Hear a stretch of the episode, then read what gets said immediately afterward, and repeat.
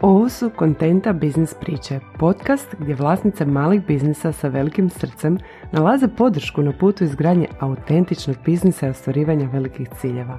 Nudim ti neočekivani pogled na sadržajni marketing, prodaju i poduzetnički život. Ja sam Ana Marić i pričat ću ti priče, ali ne bilo kakve. Poslovne priče koje će marketing i prodaju za tvoj biznis učiniti lakom, zabavnom i autentičnom. Dobrodošla na nježnu stranu biznisa.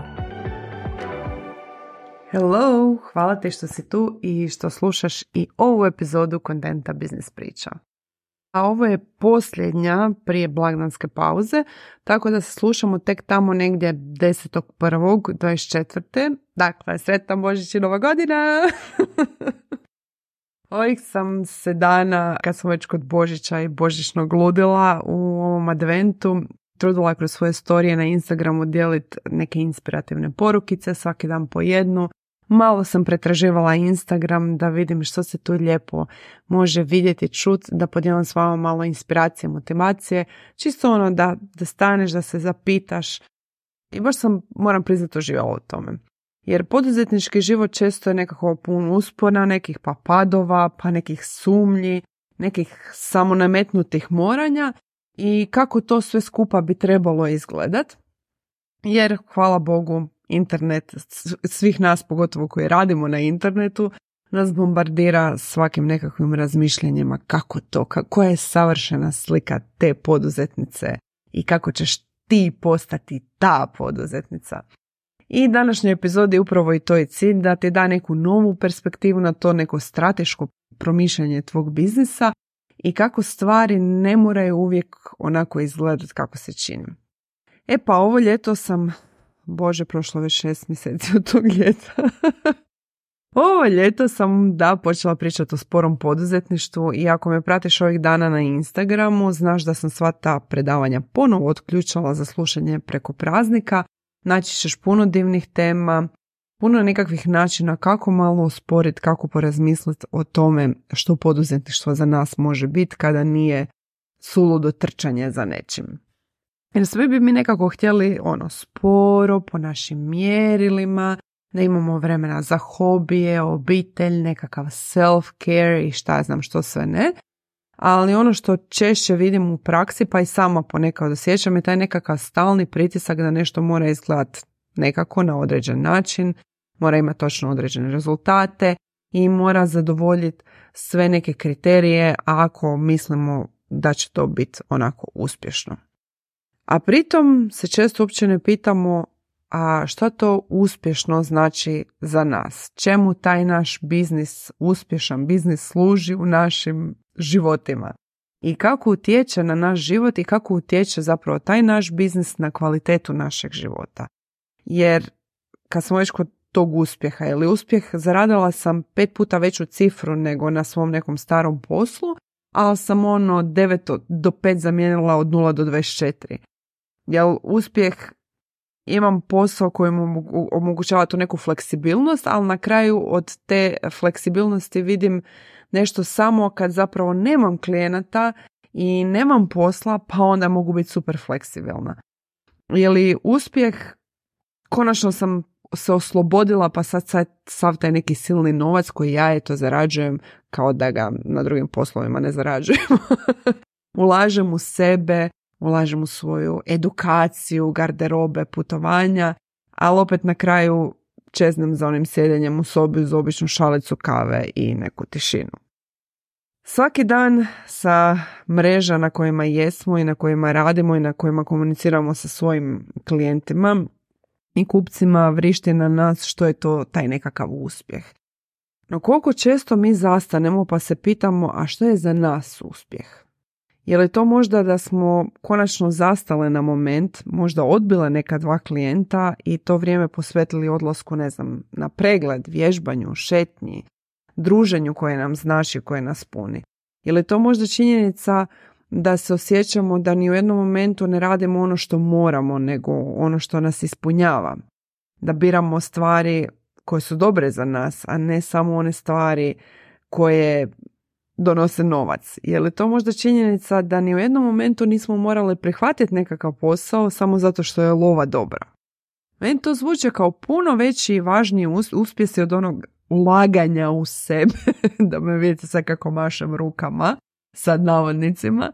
Znači tog nekog ulaganja u sebe kroz neke krpice, torbe, putovanja, čak i edukacije, puno više i važnije je to od nekakvih nula na računu. Ono, nekako mi pada na pamet živjeta, ne imat. I sad ono, neko reći, wow, Ana, kako si romantična, baš je lijepo što tebi ne treba novac. Pa, evo, ja to tebi možda palo na pamet. o čemu ova priča, živjeta, ne imat.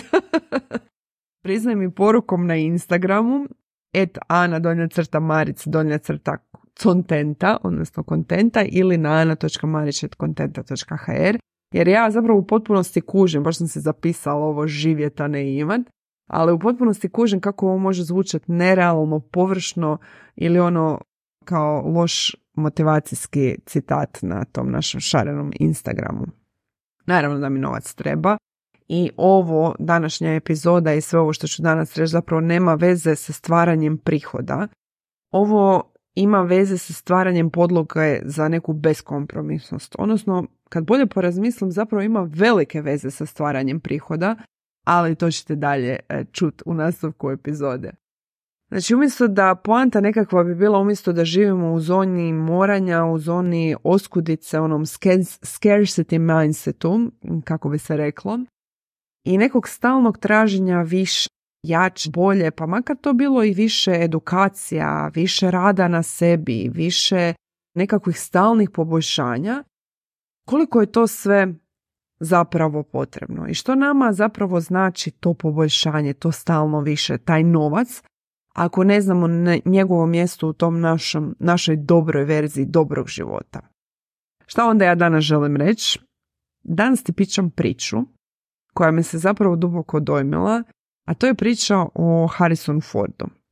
Naletila sam neki dan na neke isječke iz nekoliko intervjua Harrisona Forda, glumca najpoznatijih po ulogama Indian, Indiana Jonesa, naravno Han Sola i onoj poznatoj I love you, I know. Fun fact, sam joj je predložio, ne znala ste to znali, jer je bolje pasalo uz njegov uzlik Han Sola. I poseban pozdrav svima koji su znali mojim Star Wars fanovima. Uglavnom, neki od vas možda znaju da je on osim glumca bio i samouki stolar. Ono što nije toliko poznato je da je to zapravo bio njegov svjesni odabir kako bi se pomogao u karijeri koju je stvarno ganjao, odnosno glumačkoj karijeri i po kojoj ga i dan danas znamo i zapravo sa nekakvih, mislim da ima preko 80 godina on još i dalje glumi. Naišla sam na taj nekakav isječak, jedan intervju je bio mislim iz 97. a drugi negdje iz 2000-ih u kojima on kaže, u tom prvom isječku kaže, odlučio sam da trebam drugi zanat kako ne bi morao prihvatiti svaku živu gažu samo da bi stavio sebi hranu na stol.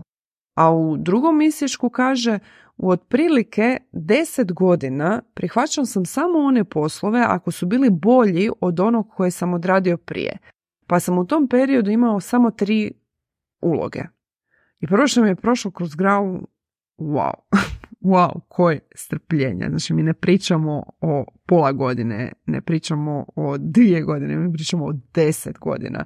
Dakle, imamo čovjeka koji nije bio stolar pa je slučajno postao glumac jer ga je neko tamo našao, nego je htio postati glumac. S tom namjerom se doselio u Hollywood, vidio je sve te ljude koji idu glavom kroz zid kako bi brzo zaradili i nekom tamo nešto dokazali i onda je namjerno odabrao postati stolar da ne bi morao pristajati na bilo šta. I ono što je još fascinantnije, ne samo to, ne samo da je on rekao a ono ovo ne ide pa idem ja sad naći još nekakvu karijeru, tu backup karijeru je odabrao jer mu je bila zabavna, jer je zapravo volio popravljati, čak sam negdje, možda sam malo uletila o neki spiral istraživanja Harrisona Forda. Negdje sam u nekakvom članku poslije pročitala da je navodno rekao da mu je to bila kao neka vrsta meditacije i da je počeo popravljati jer je sam bio u nekakvoj kući koja je bila jako trošna jer nije imao za ništa drugo novaca, pa je onda počeo prvo popravljati tu kuću. Znači on je bio samo stolar i to je bila jedan par rukava. Znači tu svoju dodatnu karijeru on je zapravo volio uživo u njoj Drugi dio je bio da je shvatio da će taj posao stolara za zvijezde, znači on je specijalizirao se za nekakve fine radove, da će ga dovesti pred mnoge utjecajne ljude, jer naravno to su bila neka druga vremena, ali kao i danas je vrijedilo koga znaš, znači trebalo je nekakav networking, trebalo je doći pred prave ljude. I tako je on, radeći kao stolar kod Francisa Forda Coppola, došao pred Georgia Lucasa, uletio u nekakvu, nekakav program, on je s njim radio preko 300 intervjua sa drugim ljudima koji su koji su došli pred Georgia Lucasa kao casting za Star Wars, da bi kasnije dobio priliku postati Han Solo. Znači ono, fascinantna priča. Ali ono što je tu nekakav underline je da je imati dodatne prihode njemu omogućilo da izdrži, da uspori, da razmisli i bira i da bude među onima koji jesu izdržali i od probranih uloga napravi tu veliku, veliku karijeru koja traje još i danas. A kad smo već kod one prije romantike, zapravo jedna romantična predođba je danas popularna jako i prisutna u online svijetu, a to je romantiziranje samog poduzetništva kao nekog ultimativnog znaka slobode. Znaš, ono, radi iz kafića, djeca su bolesna, ti ne moraš se opravdavati nikome, put oko svijeta s laptopom za 80 dana i tako dalje i tako dalje. I dok sam možda ne baš ovaj put od 80 dana s laptopom, ali više manje sve te benefite jesam isprobala i moram reći da ih volim. Volim otići povremeno raditi u kafić i jako mi je drago što se ne moram za ništa opravdavati nikome. Ali zapravo sve osim tog opravdavanja šefu sam imala i na svom starom poslu. Mogla sam raditi od bilo kuda i od doma, iz kafića, iz putovanja. Da pače, rekla bi se očekivalo od mene da na sva ta mjesta nosim i laptop i posao. Ono što želim reći je da poduzetništvo, pogotovo ovo mikropoduzetništvo, zbilja ima svoje velike prednosti i nećemo to uopće sporiti. I ljudi djelomično na to daju velik naglasak, ali ono što ja volim uvijek sa svojim klijenticama i kada radimo na tu temu, što nam zapravo daje tu mogućnost je da nam daje prostor, puno prostora i puno mogućnosti da budemo beskompromisni i da biramo jer nam treba daleko manji broj klijenata da bi dostegli neke svoje ciljeve. Ali daleko je to od nekog romantičnog savršenstva. Izbilja može postati onako jedna cringe floskula, isto kao ono moje živi, a ne imaj nešto tako, što je već bilo. Da nastavim.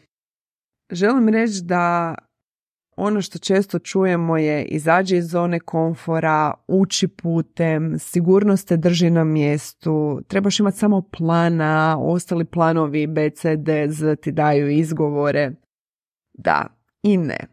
Jer svačiji put je drugčiji, ali neko strateško promišljanje te daje beskompromisnost, daje ti tu mogućnost, jer iako nekima taj push gdje onako odbaciš sve i ideš dalje glavom kroz zid, jer zapravo imaš sve za dobiti, a ništa izgubit, može biti zapravo pozitivan nekakav push.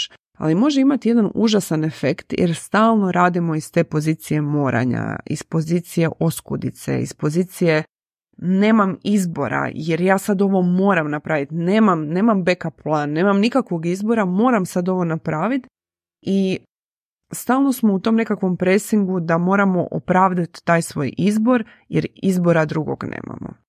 A da ne pričamo kako je teško zapravo smisleno, promišljeno, dugoročno i strateški raditi i razvijati bilo šta dok spajaš kraj s krajem. Jer si se doveo u tu poziciju da je bilo sad ili nikad. I opet ponavljam puno uspješnih priča, barem na izgledi uspješnih jer nikad ne znamo pozadinu, je nastalo isto neke potrebe iz guranja glavom kroz zid, iz ono čistih i jakih rezova opet je pitanje te pozadine i opet je pitanje te lakoće s kojom se to događa. Jer samo zato što je neko na kraju uspio, ne znači da je taj njegov put bio ugodan. A što nas ova priča Harrisona Forda zapravo može naučiti? Ja sam sebi izvukla nekoliko natuknica, onako koje, koje, su mi, koje su meni misle pale na pamet kad sam prvi put to čula i kasnije čitala. Pod broj jedan ne moramo dodatne izvore prihoda smatrati nekakav, nekakvim zatvorom.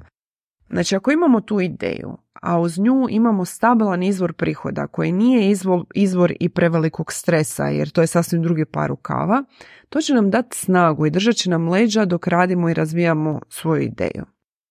Kao poduzetnice više nismo ograničene na jednu plaću, jednog poslodavca, jednu uslugu, jedan proizvod ili nekakvu liniju proizvoda, jer to često vidim da žene koje i kreću, mislim ne samo žena, ali ja radim sa ženama, da znači osobe koje kreću u poduzetništvo, da i dalje su u nekoj poziciji, odnosno i dalje to promatraju iz pozicije zaposlenja.